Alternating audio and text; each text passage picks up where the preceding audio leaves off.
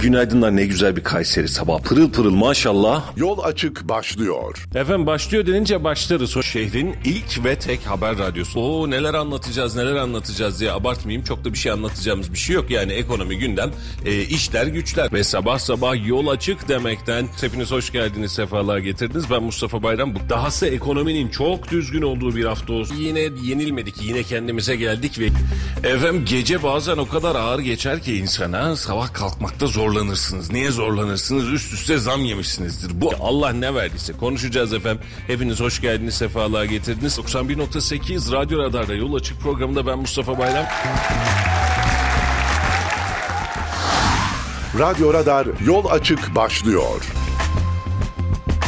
Efendim hayırlı sabahlar ve günaydınlar diliyoruz hepinize. Bizden kaynaklı ufak bir gecikmeyle size merhaba diyebildik. 91.8 Radyo Radar'da ve Kayseri Radar ekranlarında Yol Açık'ta bölgenin tek haber radyosunda ve Kayseri'nin en çok dinlenen sabah programında sizlerle beraberiz. Sabah bu saatinde program yapınca zaten başka türlü bir seçenek de mevcut olmuyor. Ankara stüdyolarından size sesleniyoruz. Söz verdiğimiz gibi kendisi de sağ olsun davetimizi kırmadı. Kayseri Milletvekilimiz Sayın Sayın Bayar Özsoy. Şu an itibariyle stüdyomuzda kendileriyle beraberiz efendim. Hoş geldiniz, sefalar getirdiniz. Hoş bulduk. Çok İsmini teşekkür söylemekte ediyorum. Bu kadar rahat ama bir o kadar da acaba yanlış mı söylüyorum diye düşündüğüm çok az milletvekili vardır. İsminizin üzerine önünde bir sayın beraber Evet. bir de ünvan itibariyle sayın böyle çift sayın gibi olmuş oluyor. Evet. Nasılsınız? Ne var ne yok? İyiyiz elhamdülillah çok şükür. Sizler nasılsınız? Allah'ın sağlık versin. Hamdolsun vekilim. İyi olmaya çalışıyoruz. Ee, bir taraftan çalışma, bir taraftan siyaset, bir taraftan gündem. Ee, Ankara gündemi sizde yoğun biliyorum ama siz Kayseri'de zaten çok yoğun bir çalışma Evet. temposundaydınız. Seçim döneminde çok az görüşebildik çünkü seçim programında çok yoğundunuz. Bizim dinleyici kitlesi, bizim izleyici kitlesi bazı kısımları Bayar Özsoy'u tanımıyor, bazı kısımlarında ise Bayar Özsoy kimdi, ne yapıyordu diye şöyle bir hem sima aşinalığı olsun hem de bir Ankara faaliyetlerinde konuşalım isterim. Ee, başladınız, ee, bir süre var şu an itibariyle bütçe görüşmeleri var ama ben biliyorum ki geldiğimde ziyaretlerimde de biliyorum Ankara'da sizi yoğun bir gündem, Kayseri'den daha yoğun bir gündem bekliyor. Ankara nasıl başladı, nasıl gidiyor öyle başlayalım. Ben e, öncelikle herkese hayırlı sabahlar diliyorum tüm hemşerilerimize. Yolda olanlara hayırlı yolculuklar, işte olanlara hayırlı işler diliyorum. Siz de davet ettiğiniz için çok teşekkür ediyorum. E, tabii bütçe görüşmeleri başladı Ankara'da. İki hafta e, yoğun bir gündem var. Cumartesi, pazar dahil. Ve işte ziyaretçi yasağı var aynı zamanda. E, fakat bu arada biz fırsat buldukça işte bugün üçüncü gün dün elim bir olay oldu. Bir milletvekilimiz rahatsızlandı. Dün öğleden sonra çalışamadık. E, cumartesi pazarda dahil çalışacağız. Fakat fırsat buldukça o aralarda filan e, ben Ankara'daki bakanlıklardaki ziyaret edebileceğimiz yerler etmeye çalışıyorum. Dün Milli Eğitim Bakan Yardımcımıza ve Sağlık Bakan Yardımcımıza uğradım. Kayseri ile ilgili öyle çok hem önce bir tebrik ziyareti hem de Kayseri ile ilgili çok kısa bir istişarelerde falan bulunmak için böyle fırsat buldukça Ankara'da Kayserili bürokrat hemşerilerimizi ya da bakanlıklardaki görüşmemiz gereken insanlarla görüşüyoruz. Tabii bir de önümüzde yerel seçim var biliyorsunuz. Yerel seçim gündemi çok yoğunu da başladı. Önümüzdeki günlerde adaylar belirlenecek. Ee, Allah yardımcımız olsun. Amin Yoğun bir tempo hep beraber devam ediyoruz.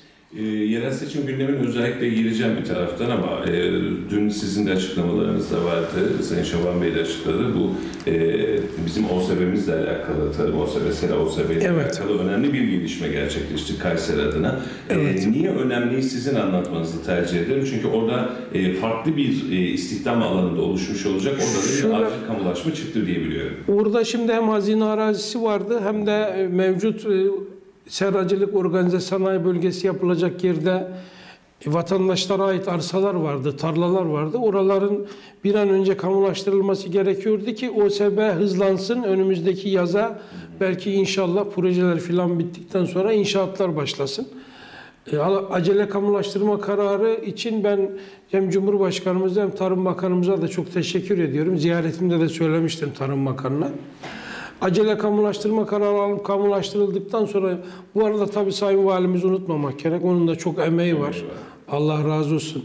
OSB'nin müteşebbis heyetinde valiliği temsilen de memur arkadaşları var. Büyükşehir Belediyesi var. Koca Sinan Belediye'miz var. Borsamız var. Zaten borsa başkanımız bizim OSB'nin şimdi müteşebbis heyet başkanı. OSB'de seracılıkta e, 20 bin metrekare üzerinde yapılan seracılığın daha ekonomik olduğu, daha getirisinin olduğu, e, ondan daha düşük olanlar için çok fazla yatırımcının gelmeyeceği söylendi uzmanlar tarafından. Bizim de bu seracılık bölgemizde 20 bin metrekare ve üzerinde bir imar planlaması yapılıyor. İşte herhalde 30 civarında, 30-35 civarında bir şey olacak.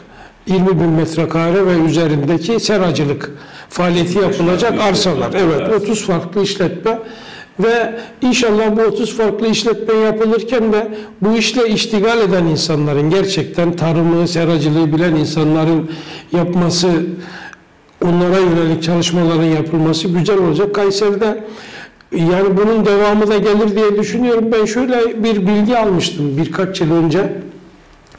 Kayseri'de tüketilen yeşillik diyelim.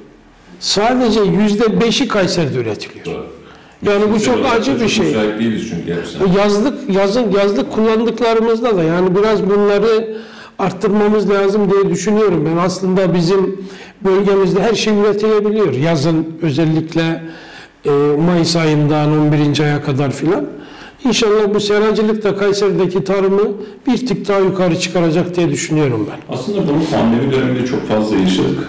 Ee, ulaşımın zorlaştığı ya da krizlerin olduğu dönemlerde biz e, özellikle mikro ölçekte e, kendi ihtiyacımızı giderir duruma geçirmenin ne kadar önemli olduğunu anladık. Yani çünkü şehirler arası taşımacılık zorlaştı, taşımacılık uluslararası işleri. Yani Evet. Çin'deki o e, uçan fiyatlardan sonra, e, konteyner fiyatlarından sonra tüm dünya ülkeleri acaba biz bunu içeride nasıl üretiriz diye dönmüştü. Aslında bu kriz ülkeler içinde bir imtihandı. Yani Evet. senin tanımın öyle. Globalleşen dünya dediğimizi yok artık yerelleşen dünya modeline doğru dönme, indirgeme e, kapsamına geliyoruz. Bu anlamda Seravo Seravo'yu ben de çok önemsiyorum. Çünkü e, biz zorda kaldığımızda yol yıkıldığında Allah göstermesin. Bugün Maraş'ta olan hadisenin benzeri başka bir ilimizde Evet. gerçekleştiğinde o bölgeden edindiğimiz malzemeyi en azından sübvanse edecek, e, bizi rahatlatacak bir süreç oluşturmak lazım. Sera OSB deyince bizim OSB sanayide yeni bir e, yani kaç yeni fabrika açılacak, işçi mi gelecek diye bakılıyor ama burada da çok ciddi bir istihdam Tabii. e, oluşturulacağı Tabii. var. Özellikle bizim e, köy grubu diyebileceğimiz, ilçe grubu Tabii. diyebileceğimiz alanda. Yani bizim e, seracılık OSB'nin yapıldığı bölgemizde Koca Sinan'ımızın mahalleleri var. İşte eski köyler, Elmalı, Düger vesaire. Oralardaki insanlarımızı istihdam edecek çok güzel bir yatırım olacak inşallah. Ya da onlar da yatırımcı olacak. Yani. Tabii ya da onlar da yatırımcı Neden olacak. Evet. Ee, Sayın Vekilim, çok uzun dönem belediyecilik yaptınız. Bu anlamda da uzmansınız. Evet. E, yüzünüz diye söylemiyoruz, arkanızdan da atıyoruz arada bir. Gerçekten bölgede, ilçelerde e, sizi bilmeyen e, muhtarımız vesairemiz yok gibi herkesle bir iletişimimiz olmuş. Şimdi bu ilçe ve köy grubu grubunda ve buradaki hizmet grubundan çıktık. Başka bir yere geldik. Ama sizi de oradan ben biliyorum ki ne telefonlar duruyor, ne trafik duruyor, ne talepler duruyor. Hala bir ucunuz belediyeci gibi kaldı. Yani bu hizmet anlamında değil, iş çözmek anlamında böyle gibi kaldı. Böyle bir model de bizim e, son e, yıllarımızda Kayseri özelinde çok fazla yok. İlçelerden ya bir Yahyalı bir e, milletvekilimiz olsun, Develi bir milletvekilimiz olsun diyorduk ama onlar Ankara'dan geliyordu, Ankara'da kalıyordu. Böyle bir durumdu. Nasıl buradan çıkıp da vekillik yapmak? Ona çok güzel. Yani insanlara hizmet etmek çok güzel bir şey. Yani Allah rızasını kazanarak, kazanmak için hizmet etmek yapmak çok güzel. Bizim tek derdimiz var elhamdülillah. Allah rızasını kazanmak. İnsanların da e, yani bizim insanımız o kadar güzel ki işini yapsanız da yapmasanız da yani yapmamak ayrı bir şey. Biz hep yapmaya çalışıyoruz. Yapılmayacak işler oluyor bazı şeyler. Ama teşekkür etmesini de biliyorlar. Yapılmadığı zaman da ya sizi yorduk demesini de biliyorlar. Ama yerel yönetim diyeyim. Bizim e, Kayseri'deki maceramız 91 yılında köy hizmetlerinde başladı. Ben mühendis olarak Şanlıurfa'dan köy hizmetlerine gelmiştim. Sonra 2003 yılında AK Parti iktidarıyla beraber köy hizmetleri il müdürü oldum. Sonra köy hizmetleri kapandı, özel idare oldu büyükşehir belediyelerinde biliyorsunuz. 5302 sayılı yasayla. Özel idare olunca özel idarede genel sekreter yardımcılığı, sonra bir yıldan biraz fazla genel sekreterlik yaptım. Özel idareler kapanınca Büyükşehir Belediyesi'ne geçtik. O zaman Haseki Bakanımız Büyükşehir Belediye Başkanımızdı. Bizim Büyükşehir Belediye geçmemizi istedi. Biz de geçtik orada Büyükşehir Belediyesi'nde kırsala yönelik hizmetlerin yapılabilmesi için iki daire başkanlığı kurduk. Evet. Kırsal hizmetler ve tarımsal hizmetler diye. Ben kırsal hizmetler daire başkanlığı yaptım. Çelik Başkan zamanında. Memduh Başkan geldikten sonra da genel sekreter yardımcısı olarak görevlendirdi sağ olsun. Ee, Yani 10 yıllık bir belediye var ama yaklaşık 32 yıllık da bir yerele yönelik hizmet var. Ee, Ben çok mutluyum. Hafta sonu Pınarbaşı ve Sarız'a gittik. Doğalgaz e, temel atma töreni vardı, lansman vardı. Orada da böyle yani 4-5 tane önce muhtarlık yapmış olanlar olanlarla karşılaşmak, yeni muhtarlarla, muhtar adaylarıyla görüşmek falan çok güzel bir şey. Belediyedeki çalışan arkadaşlarla da, kaymakamlıkta çalışanlarla da geçmişten beri gelen bir hukukumuz var. Bu hukuku da biz e, vatandaşa hizmet babında kullanmaya çalışıyoruz. Oradaki edindiğiniz deneyim, asıl geleceğim noktasında şu, oradaki edindiğiniz, bir deneyim var. Yani bölgenin sorunu, sorunun giderilmesi. Biz şimdi merkezdeki sorunları sabah akşam anlatabiliriz. Evet. Ee, benim evim Talas'ta. Ofis Sabiye'de böyle bir, bir arada her gün gidiyoruz. Beraberinde gün içi yürütümüz var. Evet. Şimdi o bölgede yol problemi, trafik problemi bunu çok rahat anlatabiliyoruz. Biz ne zamanki ilçelerde başkanlarımızla ya da başkanlarımız için programlar yaptık, ilçenin sorununu ancak o zaman test edebiliyoruz, keşfedebiliyoruz. Çünkü gitmeden olmuyor yani uzaktan bakmakla olmuyor.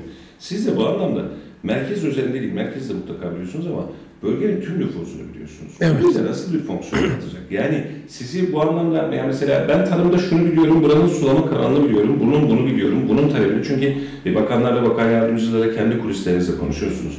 Daha net sorayım yani bir sabah sabah böyle samimi bir programdır bizimki e, Sayın Vekilim. Bayar Özsoy'un milletvekili olması şehre ne katıyor? Yani e, sizin oradaki temaslarınız ve bilginiz bize ne katıyor? Çünkü siz vizyonda ekranın önünde ya var ya Bayar Bey müthiş böyle hitabeti olan ortada yıkan dehşet bir siyasetçi diye biz sizi tanımlamadık. Bayar Bey Evet. tüm ilçeleri, köyleri bilen, bölgeyi bilen tam bir hizmet adamı diye tanımladık. Bunun için e, bu konuda... Ya şimdi şöyle her ilçenin kendine özgü problemleri var ya da kendine özgü talepleri var. Yani bir Yeşilisar'ın talebiyle bir Sarız'ın talebini bir tutmamız mümkün değil. Ama bizim Kayseri'de, Taşra'da, kırsalda diyelim yaşayan insanları yaşadıkları yerde tutabilmemiz için tarım ve hayvancılığı ne kadar ileriye götürebilirsek, ne kadar teknik anlamda ileriye götürebilirsek ürünün kalitesini ve ürün miktarını ne kadar arttırabilirsek bizim insanlarımız kırsalda yaşamaya devam edecekler ve güzel yaşayacaklar. Tabii kuru tarım yapmakla sulu tarım yapmak arasında çok büyük fark var.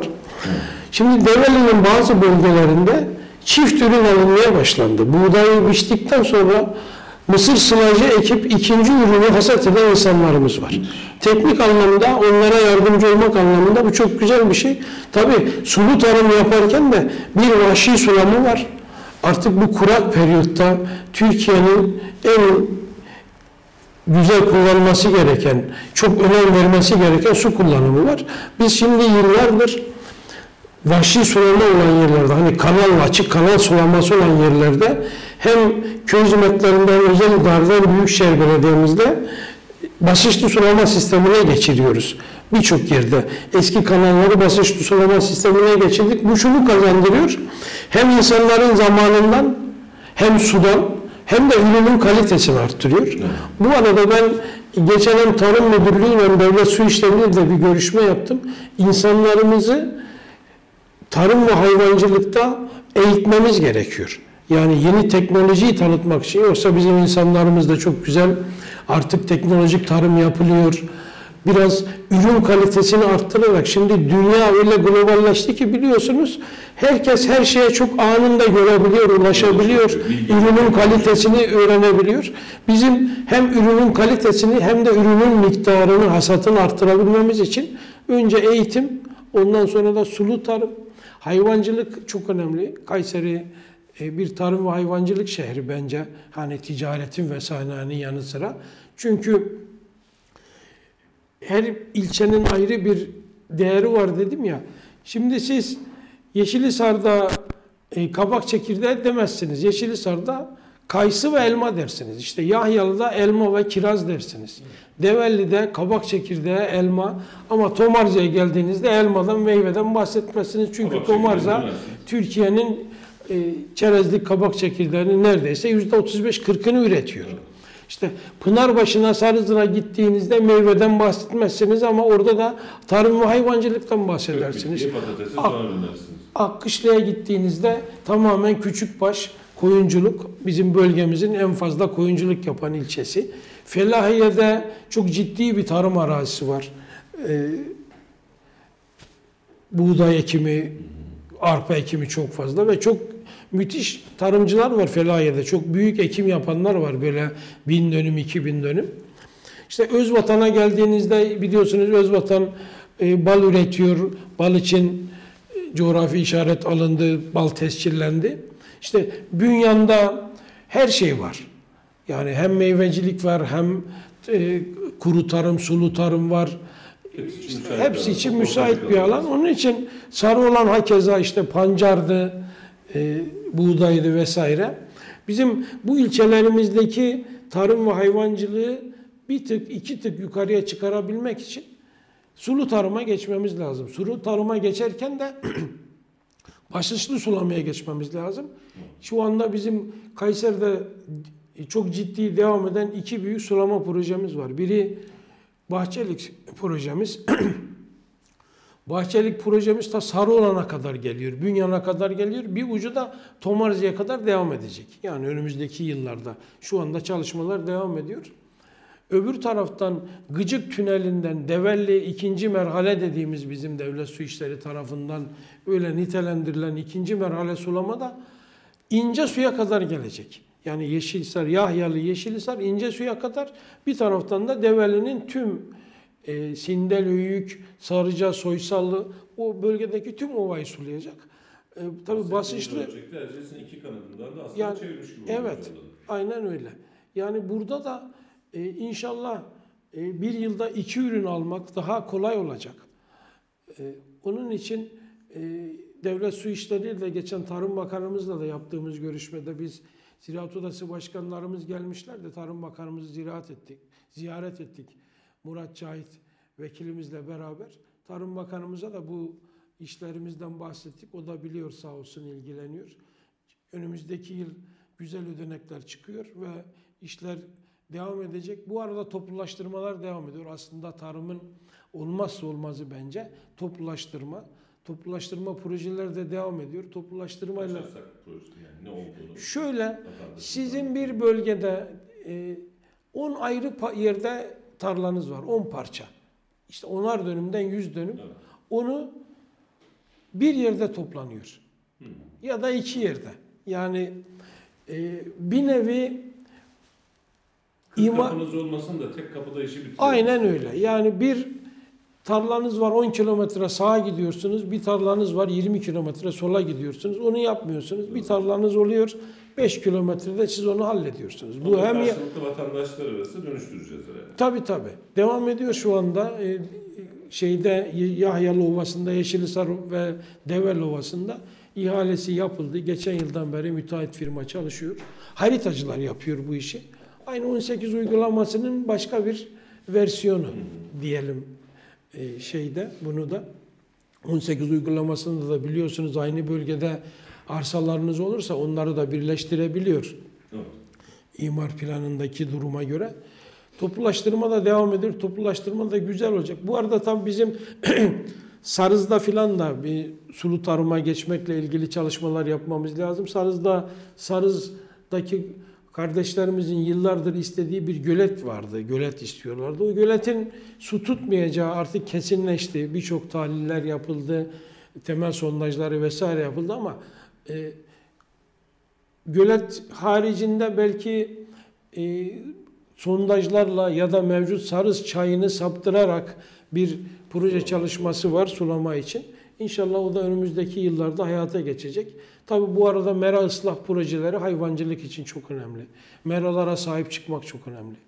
Meralarda hayvanların içeceği suları hayvanlara yakın, yayıldıkları yerlere, yakın yerlere getirebilmek çok. önemli. Tabii her şey çok önemli. İşte bizim sıvat dediğimiz hayvanların su içtiği o Kanallı. kanal kanal etlerin yapılması çok önemli. Onu sağ olsun Büyükşehir Belediye'mizde Tarım Bakanlığımızın da böyle bir desteği var. Hep beraber yapılıyor. İnşallah Kayseri tarım ve hayvancılıkta da ben önümüzdeki 2-3 yıl içerisinde e, çıtayı çok yükselteceğine inanıyorum. Valla şimdi bahsetmiş olduğunuz bu kadar emek özellikle sulamayla alakalı rahatlık e, tarımla uğraşan herkes için müthiş bir e, zenginlik katıyor. Evet. Sulamadaki bedellendirme de müthiş bir zenginlik katıyor. E, bunu e, şeker fabrikası üreticisi özelinde görmüştük. Mesela Tokat'ta, Turhal'da şeker fabrikası Kayseri Şeker alınca orada birkaç çiftçi ziyareti ve e, böyle bir haber akışımız olmuştu. E, devir töreni öncesinde gitmişken de keşfetmeye çalışıyoruz. Adam çok rahat. Niye? Su, kanal var. Yani e, suyu getirmek için harcayan bir mazot harcamıyor. Bunun için başka bir elektrik harcaması gerekiyor. Evet. Su tarlasının önünden geçiyor. Diğer çiftçiye göre %20, %25 belki de daha avantajlı hale geliyor çünkü şu an maliyetlerden ve ucu ucuna bazen gelen hadiselerden bahsediyoruz. Şu an çiftçi suya ulaştığında, bunu kanal vasıfı vazifesiyle ulaştığında eli çok rahat edecek, marjı artacak. Evet. Belki biz de daha uygun ürün tüketeceğiz. Hadi ürün uygun tüketmede çiftçi kazanmış olacak. Yani Evet. çiftçimiz kazanmış Evet. olacak. Bu kısım önemli. Ee, ama burada şunu da sormak isterim. Ee, tarım konusunu açmışken yerli tohumla alakalı Siyez, Gacar gibi bizim özel, kendi bölgemizde özel coğrafi çalışmalarımız oldu. Ben bunu çok önemsedim. Çünkü özellikle buğday grubundaki aşırılaşan GDO miktarı e, bizim için bir e, önümüzdeki dönemde tehdit yani. Hakikaten bir milli bir meka, meka meselesi. o ekmeği yiyorsun ama o ekmeğin bir de sonucu onun hastalık seviyesi ülke bütçesinden çok önemli paralar veriyoruz ve bununla alakalı da çok önemli bir gelişti. E, Ben burada da hatta e, samimiyetinize inanarak söylüyorum. Gerek Develi'de gerek birkaç böyle firma iştirak ve oda üzerinde keşke bunu daha fazla üretsek içinde şahsım adına, kurumum adına bir çaba sarf ettik ama çok yol alamadık. Burada bir çaba, burada bir yol. Şimdi Yani biz tüm memlekette gacar buğdayından, seyez buğdayından ekmek yeme imkanımız olsa müthiş bir güzellik olur bizim için. Önümüzdeki 50 yılı kurtaracak bir iş olur sağlık açısından. Evet. Yapabilecek miyiz? yapacağız, e, yapıyoruz zaten. Şöyle biz 3 yıl önce e, filandı yanlış söyleyebilirim belki ama ya yok 3 yıl önceydi. Tarım Bakanlığı'nın Konya'da Bahri Dağdaş Araştırma Enstitüsü var. Biz Bahri Dağdaş Araştırma Enstitüsü ile Kayseri Büyükşehir Belediyesi Meclisi'nden bir karar geçirdik. Ortak işbirliği projesi kararı. Şimdi Bahri Dağdaş Araştırma Enstitüsü'ndeki araştırmacı ziraat mühendislerimiz Kayserimizde, Kayserimize uygun, Kayserimizin iklimine uygun, Kayserimizin kuraklığına uygun Not. e, kuru su istemeyen buğday deneme çalışmaları yapıyorlar. Kayseri'nin birçok bölgesinde. Süper. Ben sürekli Bari Dağdaş Araştırma Enstitüsü Müdürü var Fatih Bey. Onunla da görüşüyorum. Mecliste ziyaretime de geldim. Ondan ilave destek de istedim. Ee, Kayseri'nin yöresine uygun, hani Pınarbaşı'ya uygun, Yeşilisar'a uygun, Develi'ye uygun buğday türleriyle ilgili ama yerli ve milli çalışmalar devam ediyor. Bünyan'da bir bölgede Tarım Bakanlığı'nın desteğiyle, TAGEM'in desteğiyle, Tarım Bakanlığı'ndaki TAGEM Genel Müdürlüğü'nün desteğiyle üniversitedeki hocalar buğday çeşitleri üzerinde ekim yaptılar. Deneme üretimi yaptılar. Bunlar inşallah önümüzdeki günlerde En uygun türü çok- bulmaya Tabii. çalışıyoruz. hem en ürün kalitesi ve rekolt açısından en uygununu bulmaya çalışıyorlar. Tabii burada en önemli şey onların üzerinde çalıştıkları iklime uygun, bizim iklimimize uygun. Yağış yok biliyorsunuz Doğru. bizim memleketimizde. Kurak bölgeye uygun yerli ve milli tohum üretimi inşallah önümüzdeki günlerde kullanılacak. Bununla alakalı da bir çözüm alacağız. Bahri Dağdaş Araştırma Enstitüsü ile bizim Büyükşehir Belediye'mizin e, ortak işbirliği projesi devam ediyor. Büyükşehir'deki Tarım Daire Başkanı'ndaki arkadaşlar da sürekli Bahri Dağdaş'la işbirliği içerisindeler. Ben de görüşüyorum onlarla. Ellerinize kollarınıza sağlık. Valla bunları sizden duymak ve bu kadar detaylı bilgiye sahip olmanızı duymak da bizim için keyif. Ee, yine söylüyorum merkezi bilen var. Ee, ben de köylüsüyüm onun için rahat söyleyeceğim. Yerli köylüye döndü. Köylü köyün halini biliyor. Yerli yerlinin halini biliyor. Böyle gidiyoruz işin içinde. Ee, sebebi de şu. Bizim oradaki her bir vatandaşımız orada üretilecek her bir ürün önemli. Eğer biz burada üretimi yapmazsak yarın şehirde açız. Yani işte e, ne üretirsen ne yaparsan yap o ticaret sadece karın doyurmak için e, çalışılıyor. Pandemi bize tarımın ne kadar önemli, Önemli olduğunu olduğunu. gösterdi. Evet. Yani onu inşallah ihmal etmeyeceğiz. İnşallah. Kendi bölgeniz, Yahyalı bölgesi e, ve bu bölgenin de özellikle elma konusunda elma e, yani müthiş e, tüm dünyada başka bir şeye doğru gidiyor ve bu dönemde de Vali Bey'in desteği, Memduh Başkan'ın desteğiyle orası turizm alanları vesaire başka bir hale aldı. Şimdi hakkını inkar, yiğit öldür hakkını inkar Evet. etme. E, güzel bir iş oldu. Şelallerin yeniden bir öne açıldı. Şimdi e, muhtemelen sizin hemşehrileriniz de şuradan bekliyor. Bayar Bey gelmeden biz bunları yaptık. Bayar Bey gelince bura ne olur uçar mı acaba diyor. Yahyalı üzerinde de bunu da sormuş olayım. Vebal üstümüze kalmasın. Valla ya şöyle şimdi ben burada e, tabii Büyükşehir Belediye Başkanımızla Sayın Valimize teşekkür etmeden geçemeyeceğim. Kapuzbaşı yolu e, sıcak asfalt oldu. Geçen yıl başlamıştı. Bu yılda devam etti ve şelalenin girişine kadar sıcak asfalt oldu. Çok şükür. Şelalenin içindeki o bozuk yolda gittiyseniz görmüşsünüzdür o eski doğal taş döşeme yeri. Onun da Milli Parklar tarafından yenilenme ihalesi yapıldı. Belki önümüzdeki günlerde bitecek. Çok güzel oldu. Ee, bu arada Yeşilköy Şelalesi var. Orayı görmemişsinizdir. İnşallah bir gün beraber gideriz. İnşallah. Orada çok harika bir yer oldu. Burada da hem valiliğimize hem Büyükşehir Belediye'mize ve özellikle de Esat Başkan'a çok teşekkür ediyorum. Oraya çok büyük emek sarf ettiler. Yahyalı bir doğa turizmi açısından e, güzel bir hal aldı. Yani Derebağ Şelalesi, Yeşilköy Şelalesi, Kapuzbaşı Şelalesi. Tabi Hacer Ormanları, Yedi Göller filan bunlar hep sayılır. İnşallah turizmcilerimiz Burayı keşfeder. Buraları keşfederler. Buralarda çok ciddi çalışma yaparlar. Şimdi Yahyalı özelinde de bizim Yahyalı'da e, şöyle 2-3 hafta önce ben bir Yahyalı'da toplantı yaptık belediye başkanımızla beraber. Yahyalı'da bir yeni sanayi sitesi dediğimiz yer var. Yeni sanayi sitesi 80'li yıllarda yapılmıştı. Giriş 75-80 sağdaki arası. site. Yanlış Giriş- bilmiyorum değil mi? Girişte Biraz sağ tarafta. içeride, sağda, Evet, biraz evet. içeride.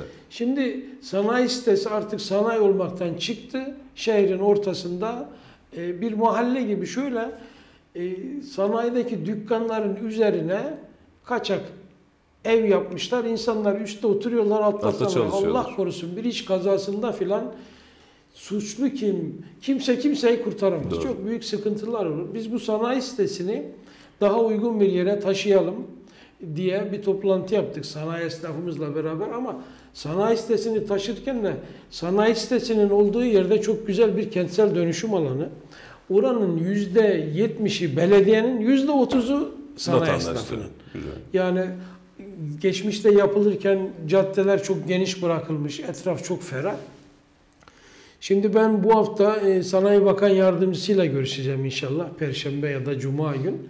Sanayi sitesinin bir küçük sanayi sitesi kooperatifi kurularak sanayi sitesinin taşınması ve e, sanayinin olduğu yeri de onu kentsel dönüşüm başkanlığımızla işte e, Çevre Şehircilik Bakanlığımızla görüşeceğiz.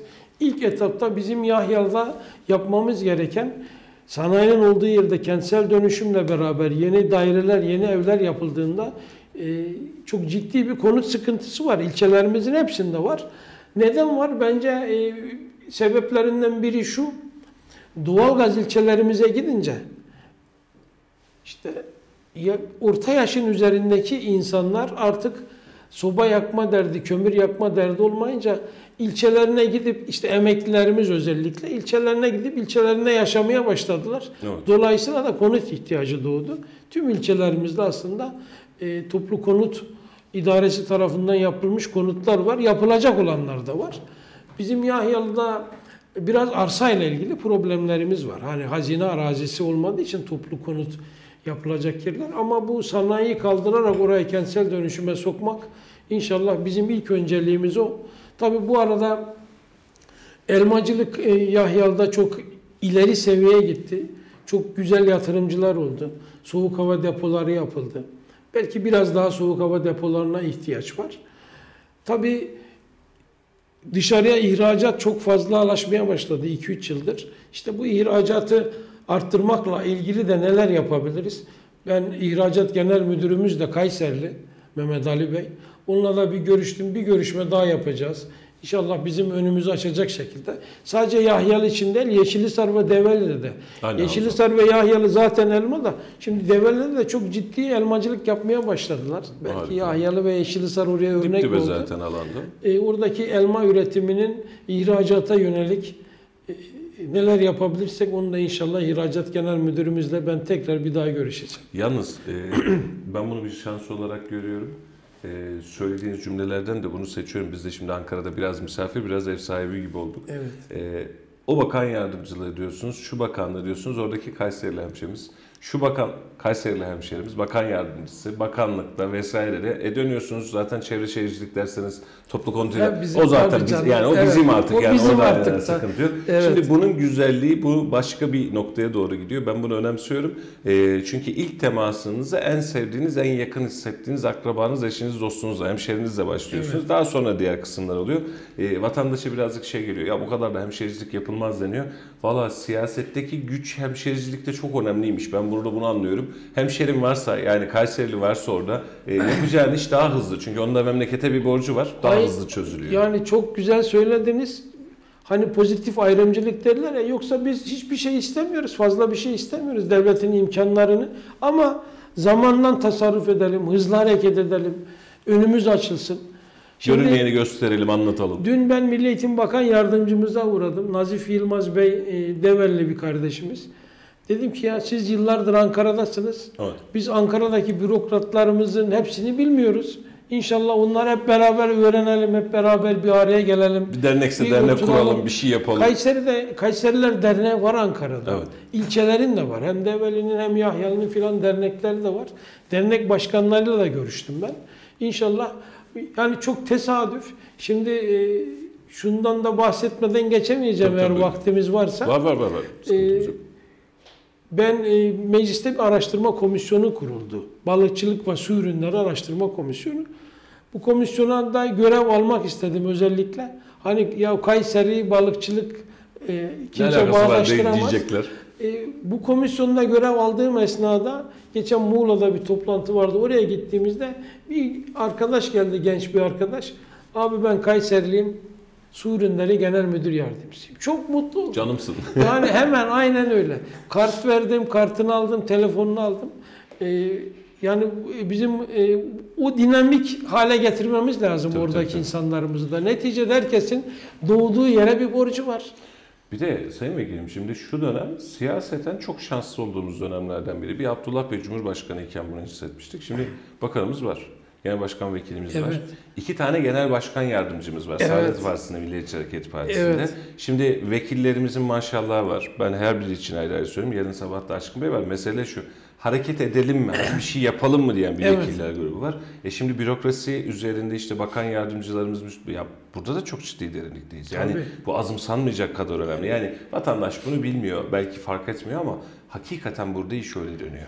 Bunda kastettiğimiz hadise dediğiniz gibi cebimize bir şey mem- ya memleket hayali Ben- için. tabii. Yani şurada tanıdığınız olup da ya Ankara'da kimse var mı şunu halledebilecek dediğiniz adamı bulduğunuz anda iş rahatlıyor. Buradaki vekiller de Ankara'da 4 tane, 8 tane, 20 tane bürokrat oluşturunca kulis rahat dönüyor, mevzu Şöyle, rahat hallediliyor. Yani her şey için lazım. Doğru. Çok basit bir örnek vereyim. Bir gariban geldi buraya hastaneye, hastaneye geldi.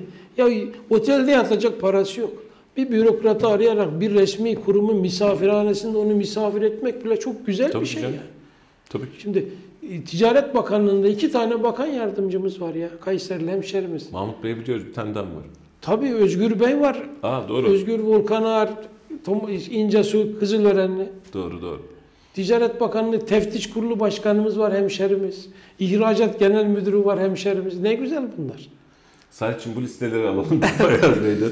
Yani yarın da Allah izin verirse Mahmut abi seçim döneminden Mahmut Gürcan'ı tanışıyoruz Sayın Evet. Bakanımızı. Ee, yarın da onu da ziyaret edeceğiz. Ve mesele şu, yani hem bir hayırlı olsun ziyareti diye de hakikaten bu bir güç, bu bir dinamizm ve bu gücün de tek bir mesneti var. Şehre ne getireceğiz, şehre ne yapabilirizin gücü. Mesele bu.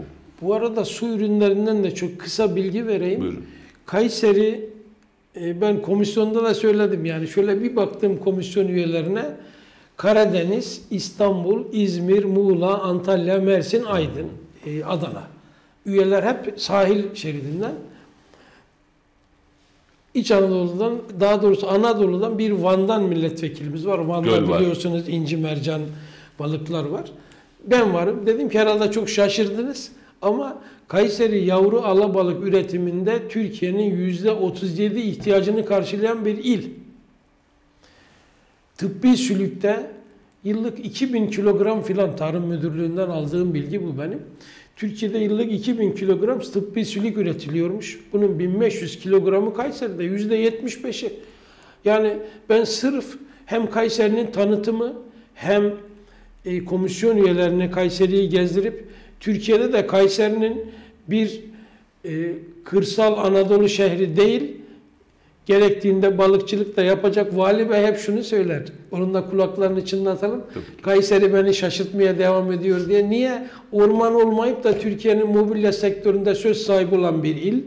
İşte denizi olmayıp da balıkçılıkta da söz sahibi olan bir il. Yemliha'da somun balığı üretiliyor. Geçen yıl yanlış hatırlamıyorsam 10 milyon dolar civarında ihracat vardı. Bir de gümüş balığı var Yemliha'da üretilen. Gümüş balığının da çok kısa bir hasat dönemi var. 10-15 günlük o dönemde yapmak zorunluluğu var. Orayı da geçmişte kiraya veriliyor devlet tarafından. işletenler var.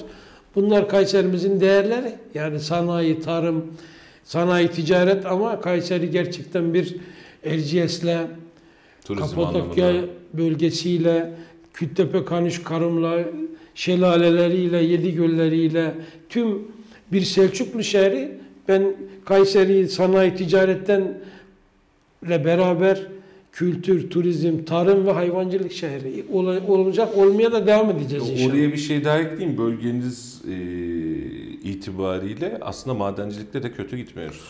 Yani İlginç cevherler Şöyle, ve e, maden hem madencilikte hem enerji sektöründe. Evet. Şimdi belki Türkiye'nin rüzgar gülü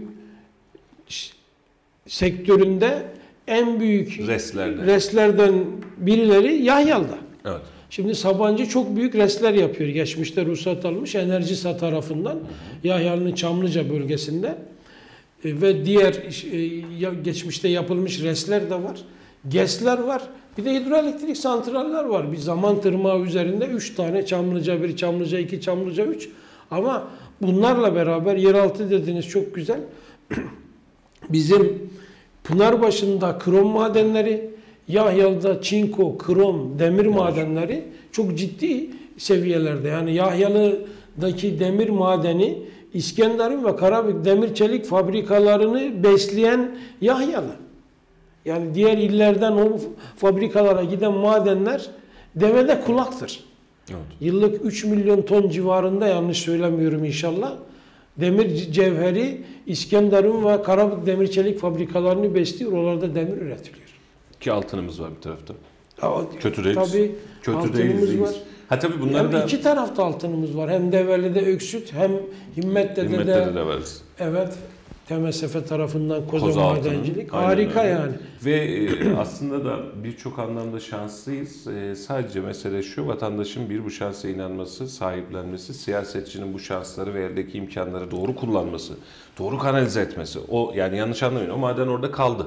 Yıllardır var, bin yıllardır var. Evet. Şimdi çıkartıp işlerseniz bir şey. Şimdi bu toprak her daim vardır. Su verirsiniz, toprağın verimini arttırırsanız, doğru tohumu kullandırırsanız, çiftçiyi bilinçlendirirseniz, çiftçi de alıp sattığı, ürettiği üründen para kazanırsa mutlu olur ve Evet. gelişir. İşte daha sonrasında ya doğalgaz gelsin de bu çiftçi gitmesin diyorsunuz. Pınarbaşı'na, Pınarbaşı'daki hemşehrilerimiz diyecekler e, izleyenler varsa. Pınarbaşı'na doğalgaz gelecek, Pınarbaşı'nın kaderi değişecek. İnsanlar gitmeyecek diyorsunuz.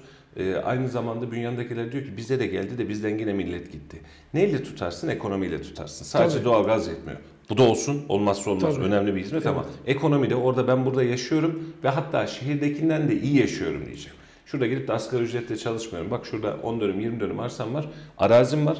Tarım mı çiftçiliği mi yapıyorum ve oradan da iyi yaşıyorum dediği gün bu işin kaderini tersine çeviririz sanırım. Yani Develi'deki Öksüt madencilikte 1250'ye yakın insan çalışıyor. Evet. Düşünün yani Develi'de öksüt madencilik yok ve 1250 tane işsiz var.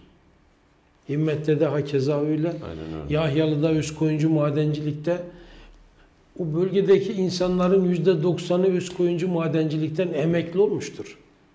Doğru. Hala da devam ediyor. Yüzlerce insan çalışıyor. İrili ufaklı madenleri saymıyorum. Evet.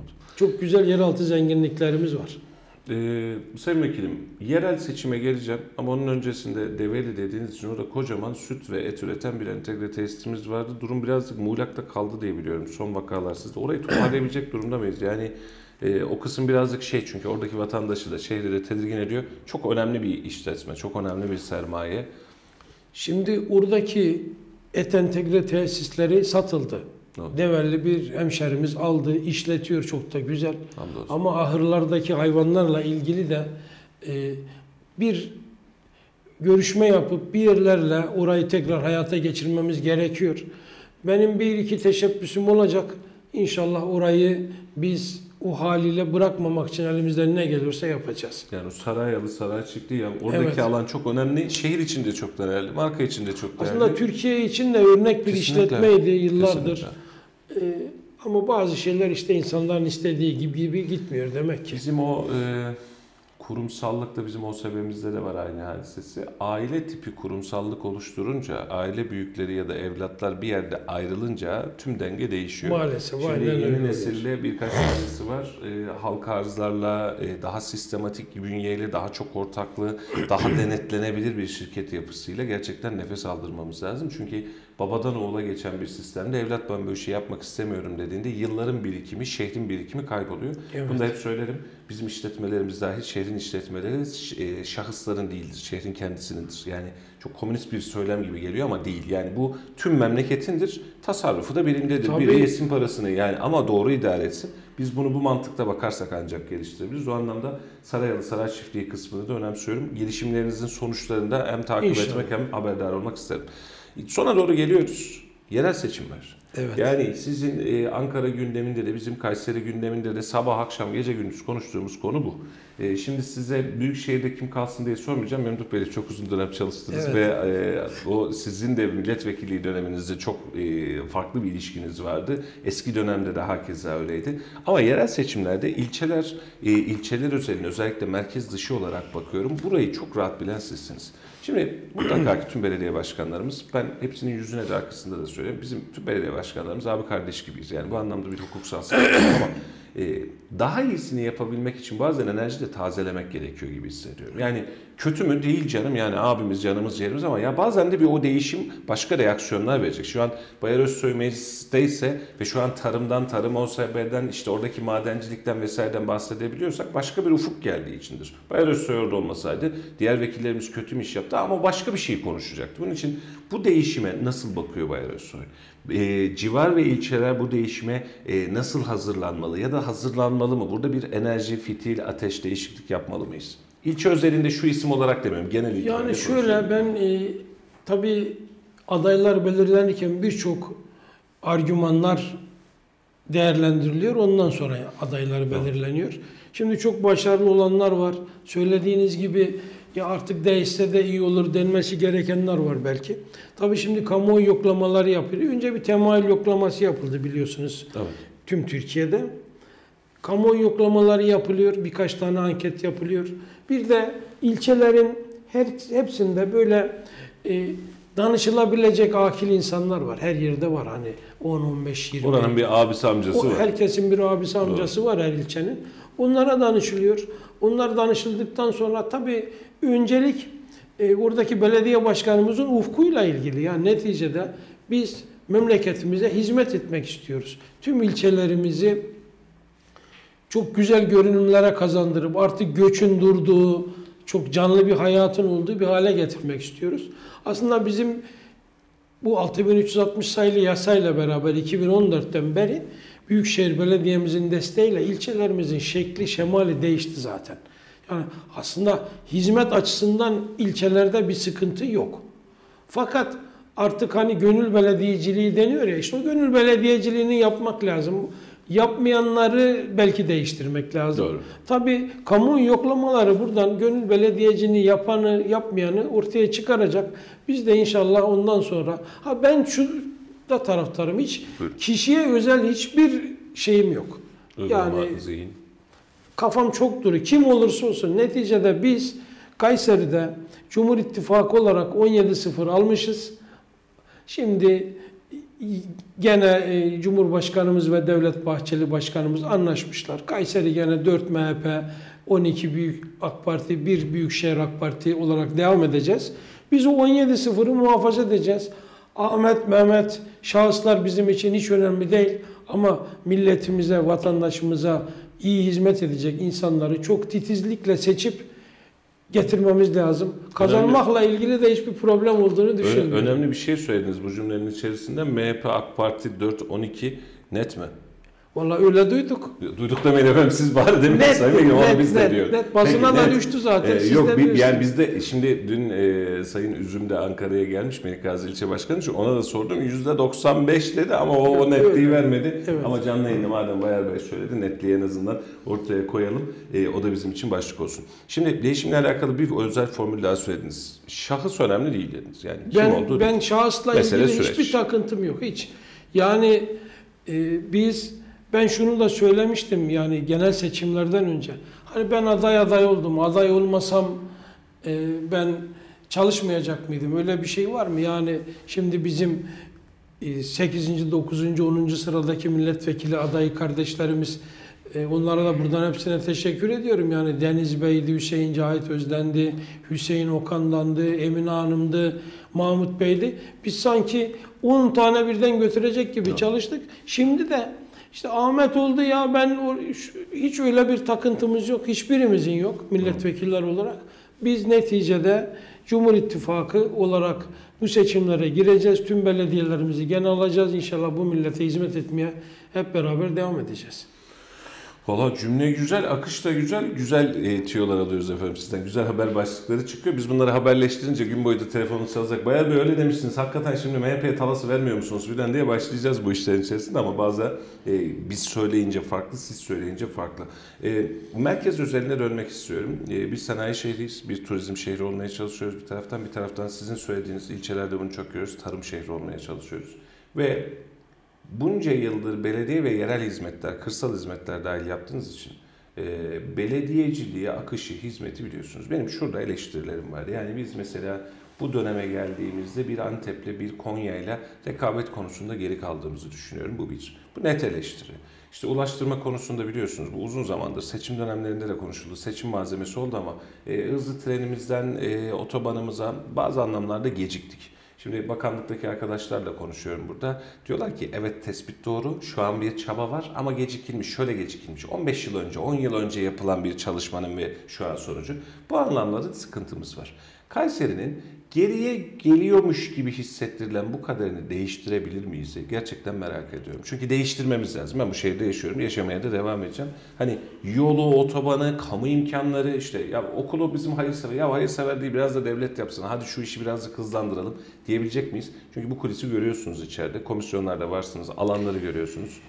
Yani e, ben diyebileceğiz diyorum. İnşallah şu önümüzdeki 4 yıl tabii bu e, şanssız bir dönem geçiriyoruz. Yani depremden kaynaklanan çok ciddi yatırıma ayrılacak paralar deprem bölgesine işte 1 trilyon liranın üzerinde deprem Çok bölgesine. büyük rakamlar. Çok büyük rakamlar.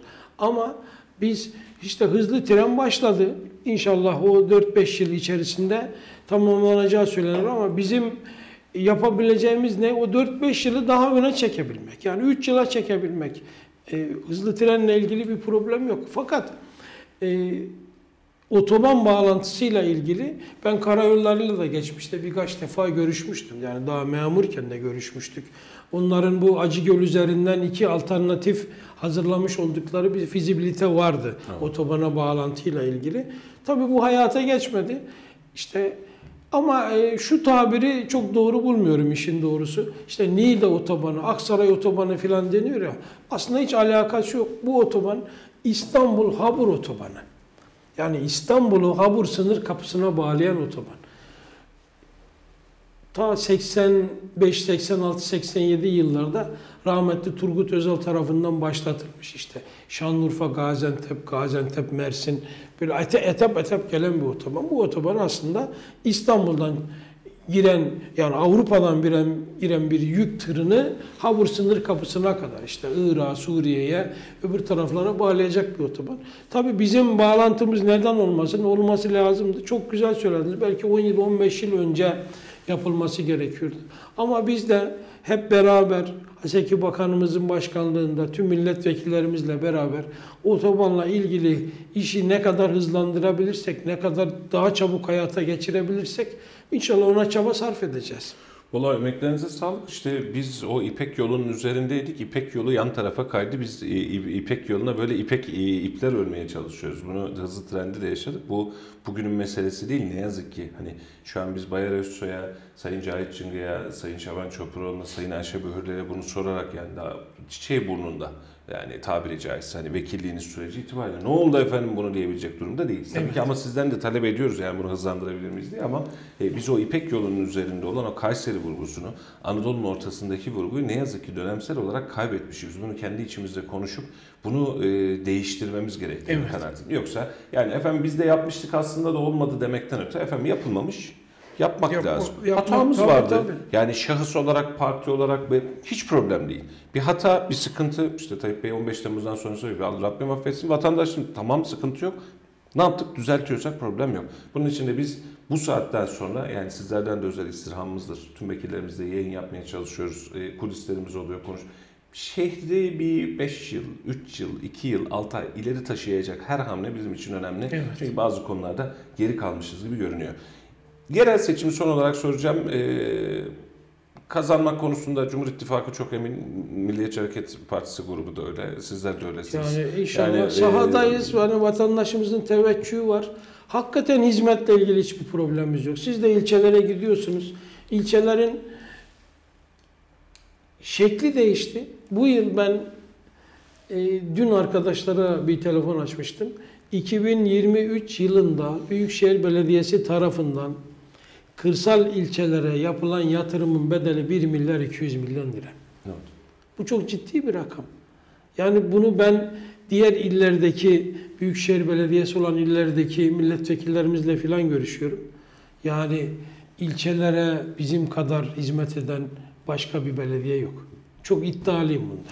Ya orada da işte Sayın Vekilim bunu da bir eleştiri olarak alalım. 1 milyar 200 milyon lira 2023'te e, ilçelere bir bedel ödüyoruz. Ulaşım sübvansiyonu içinde 1 milyar ödüyoruz Evet. mesela. Bak burada da ciddi kayıplarımız var. Şimdi ilçeler ödenmesin mi? 5 katını ödeyin. Gerçekten hiç sıkıntı Ha, yok. Çünkü ilçelere, orada ilçelere öderken ama Büyükşehir Belediye'mizin bütçesi o kadar güzel ki Türkiye'de 3 yıldır bütçesinin %60'ının daha üzerini yatırıma ayıran 3 yıldır da şampiyon olan bir ilde yaşıyoruz. Çok şükür yani. Merkezde de her şeyler yapılıyor. İşte yeni otobüsler alınıyor biliyorsunuz ulaşımla ilgili. Ben ulaşımın başındaydım da ulaşımda. Şimdi Kayseri'deki kavşakların %90'ı akıllı kavşak oldu.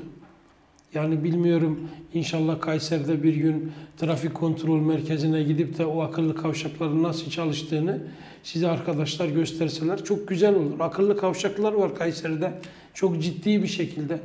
Tamamen e, kavşak kontrol cihazları bizim Ulaşım AŞ tarafından üretildi, TSS alındı.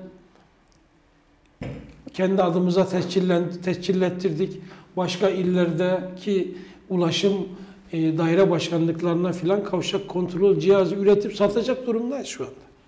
Yani Kayseri'de ulaşımla ilgili de çok ciddi işler Kavşakta yapılıyor. rahatsızsa trafiğin o sıkışık zamanlarında hala rahat değil sanki. Şimdi şöyle yani, Yani bu o- pik saatleri sabah ve akşamki pik saatleri bu kavşak kontrol cihazları %10 iyileştiriyorsa pik saat dışında %35 %40'a yakın iyileştirmeler var. Hiç itirazım yok. Bakın e, bunu da net söyleyeyim. E, atıyorum e, Ege bölgesine bir tatile gidersek oradaki ilçelerin, turizm cenneti denilebilecek ilçelerin herkes belki denizine, sahiline bakıyor. Ben yoluna kaldırıma çöp konteynerine bakıyorum. Evet. Belediyeci değilim ama ben bunu gittiğim yerde de söylüyorum. O yol ve kaldırım akışında hakikaten biz farklı bir hizmet alıyoruz burada. Hiç itirazım yok. Beraberinde de biz birazcık şımardık bundan. Bak net söylüyorum. Şimdi geçen gün Ayşe Hanım'la da yayın sonrası konuştuğumuz aynı söyledim. Diyor ki her şey normal diyor. Yani veriler güzel diyor. Çok haklısınız. Ama biz gelişmeye, geliştirmeye ve daha fazlasına alıştık. Şimdi bunu şöyle düşünün. Ee, işte e, her- seçim döneminde olur. Efendim AK Parti dönemi öncesindeki hastane sıralar. Çok doğrusunuz. Kabul. Ben de diyorum ki bu sistemi siz getirdiniz. Siz rahatlattınız. İsteriz. Gösterdiniz. Hiç görmemiş olsaydık şimdi biz bugüne kadar hiç yol görmemiş insan olsaydık şu anda da biri bize yol yapsaydı elinize sağlık. Valla Allah razı olsun derdik. Doğru. Ama şimdi Kayseri'de trafik sıkışıklığını, yol akışındaki o kavşaklar vesaireleri görüp daha sonrasında da işte katlı kavşaklarla Ankara'ya geldiniz siz de yaşıyorsunuz. Evet. Trafik ışığı görmeden gideceğiniz yere gidince diyoruz ki ya biz bunu niye yapmıyoruz? Evet. Yani tek derdimiz bu. Yoksa ben tüm belediye başkanlarım üzerine net söylüyorum hangi partili olursa olsun. Hatta adaylar dahil, diğer partilerdeki adaylar da dahil hep söyledim. Bizim memleketten vatan haini çıkmaz. Arsız uğursuz yaramaz çıkmaz. Cenazede, düğünde mutlaka hukukumuz vardır, muhabbetimiz vardır. Az yapar, çok yapar ayrı bir hadise ama bu başka bir hukuk. Ama şehrin beklentisi şu anda da biz bizim sayfalarda bir kamuoyu anketi açsak ki o anketten bir sefer kavga etmişliğimiz var. Böyle televizyonumuzu açmayalım biz burada kalalım diye. Açsak bunu daha rahat görürüz. Yani bu kısım vatandaşın talebi burada da bir artı pozisyona sanki ihtiyacımız var. Yapılmasa ne olur? Kötü mü? Birçok bölgeye gidiyoruz. yapılması lazım. Vatandaşımız hep en iyisine layık. Zaten siz yaptıkça isteniyor. Az önce Aynen çok öyle. güzel söylediniz. Hiç yapılmayıp da bir yapılsa teşekkür edilir ama hep sürekli yaptığımız için yani şöyle şöyle geriye dönük bir 5 yıl geriye dönük baksak işte Hulusi Akar Bulvarı yoktu. Bekir Yıldız Bulvarı yoktu. Aynen. Şimdi şehrin iki 15 ana Temmuz Bulvarı. atar damarı gibi oldu. Ona rağmen bizim ama şöyle de bir şeyimiz var aslında. Kayseri'nin bir güzelliği var. Biz gün gece 1 milyonsak gündüz 1,5 1 milyon 200 1 milyon 300 bin oluyoruz. Evet. Yani civar illerden şehrimize gelen çok ciddi bir nüfus Sadece var. hastaneye gelen var. Hem hastaneye biliyorum. gelenler var hem ticarete gelenler var. Tabii e, onlar da şehirdeki trafiğe ciddi bir E, yük getiriyorlar. Bir, bir ay kadar oldu Memduh Başkanı aldığımızda da söylüyor. Yani şimdi 100 bin araçlı bir trafikten 400 bin 500 bin Evet. araçlı. Çok doğru. Evet. Ama zaten vizyon da bu. Hani biz bunu 1 milyon araca göre hesap edip bunu bugün için söylemiyorum. Memduh Bey olur. Yarın A şahsı 5 hiç önemli Evet. değil. Yani biz 10 yıl sonrası Osman Kavuncu'nun yaptığı 40 yıl sonrasında kardeşim burada buna ihtiyaç olacak. Bunu hazırlamalıyız dediğimiz zaman yönetici oluruz. Aynen Yoksa öyle. diğer Şimdi türlü bizim Büyükşehir Belediyesi tarafından yapılmış bir ulaşım master planı var. Evet. Aslında orada şehrin etrafını böyle bir daire şeklinde dönecek ana arter yollar var. Onların şehre bağlantıları var kısa kılçıklarla. Hepsi de yapılıyor, yapılmaya da devam ediyor. İşte o Darendeloğlu yolu biliyorsunuz Sivas Caddesi'nden e, Doğu Sanayi'ye bağlanan hat. Onlar hep yapılıyor. İnşallah e, şivey şivey diyorsun. Yavaş yavaş. yavaş yavaş. Peki.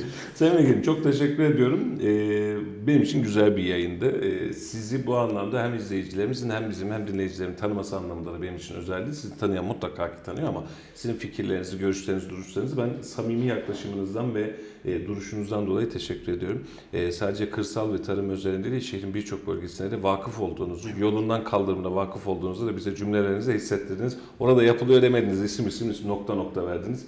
Bence hani yeniden bir seçim süreci değil, seçim sürecinde sizle bir sizle yayın yapamamıştık. E, pozisyonu gayet e, başarılı götürdünüz ve şehre çok ciddi faydalarınız olacağı kanaatindeyim.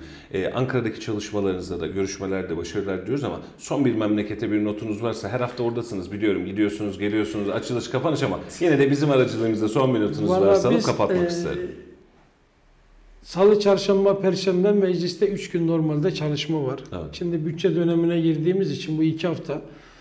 Salı sabah Kayseri'den çıkıyoruz.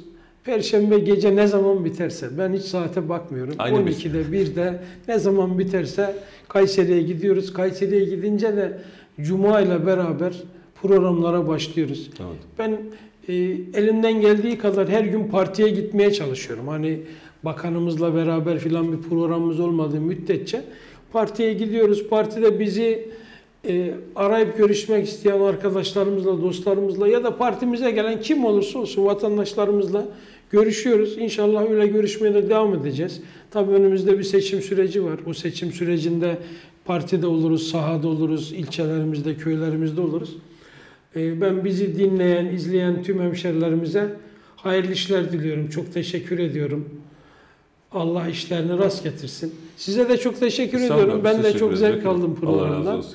İnşallah daha iyi programlarda, daha iyi Türkiye'lerde İnşallah. e, buluşmak üzere diyorum. Artık böyle ayda bir, iki ayda bir mutlaka bir yere gelip bir İnşallah. kulis Gelelim çekileceğiz. inşallah. Siz yarı Ankaralı oldunuz. Biz de yarı Ankaralıyız. Allah Allah e, memleketimin haberi memleketimin iyiliği neredeyse bu sizin için de Evet. geçer. Biz oradayız. Evet, yani İstanbul'da da oluruz, Bodrum'da Evet. da oluruz, Adana'da da oluruz, Siirt'te Ama de oluruz. Kayseri'yi Kimse katılıyor. konuşuruz. Aynen öyle. Bizim derdimiz orası. Evet. Çok teşekkür ediyorum. Ben çok Sevgili teşekkür izleyiciler, ediyorum. değerli konuklar, Radyo Radar'dan, Kayseri Radar ekranlarından sizlere ulaştırdığımız Yol Açık programı bugün Ankara stüdyolarında Kayseri Milletvekilimiz Sayın Bayar Özsoy'la birlikteydik.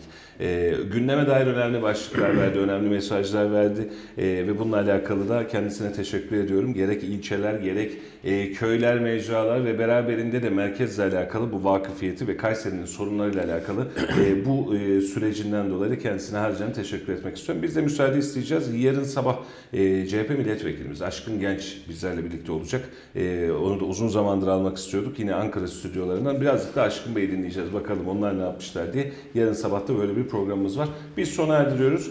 E, ne yazık ki geçtiğimiz gün yaşanan ve futbol tarihine kara bir leke olarak geçen e, hakem saldırısı ve Türkiye artık bunu kullanıyor, e, konuşuyor. E, maçları iptal ettik, erteledik, hakemler tepkili. E, çok ciddi süreçler var ama biz bunu sokağa sorduk. Bakalım e, sokaktaki insanlar futbol tarihindeki bu sürece Kayserili hemşehrilerimiz neler söylüyor? Sizi Laf Sokakta'yla baş başa bırakıyoruz efendim. Yeni yayınlarda yeniden görüşeceğiz. Sürçülisan ettiysek affola. Gününüz ve size gelecek haberler güzel olsun inşallah. Yeniden görüşmek üzere. Hoşçakalın.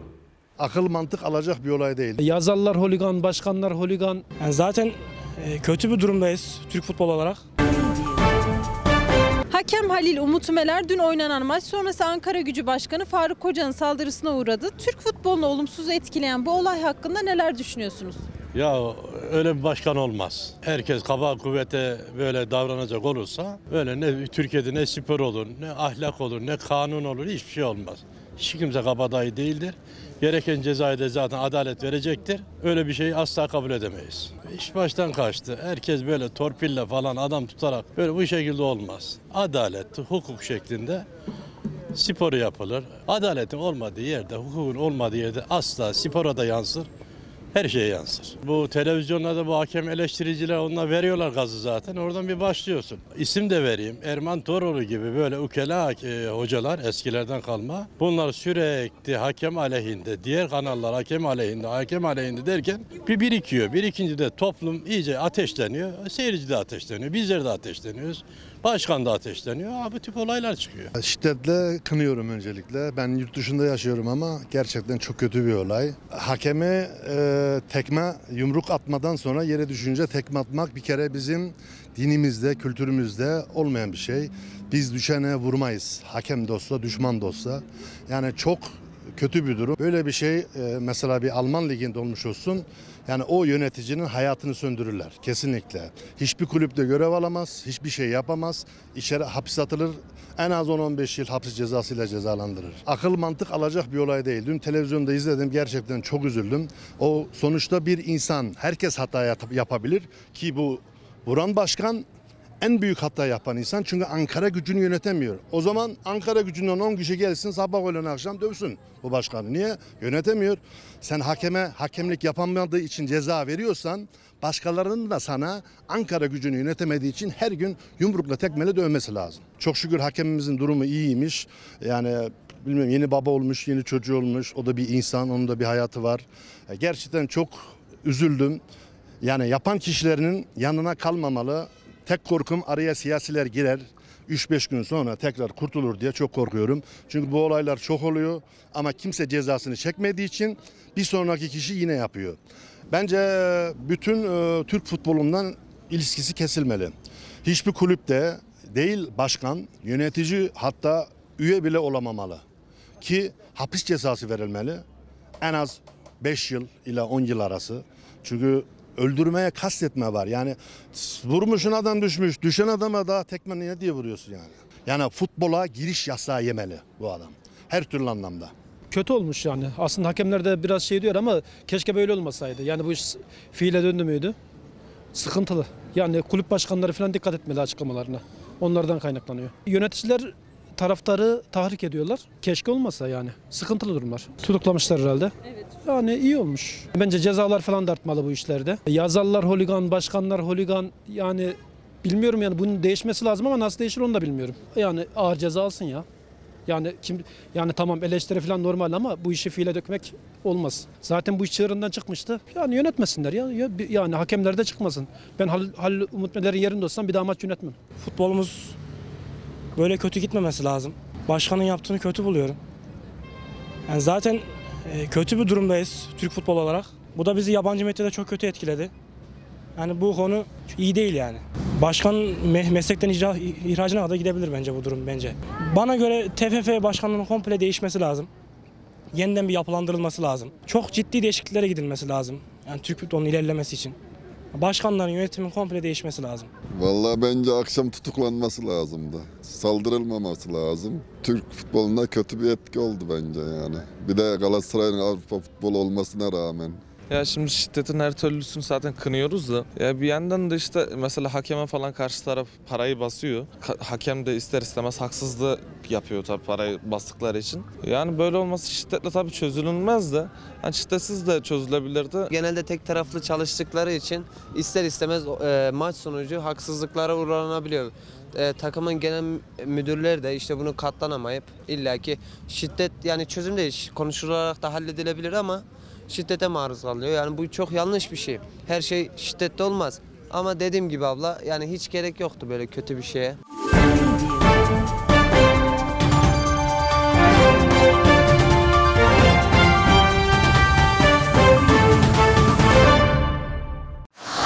Radyo Radar yol açık sona erdi.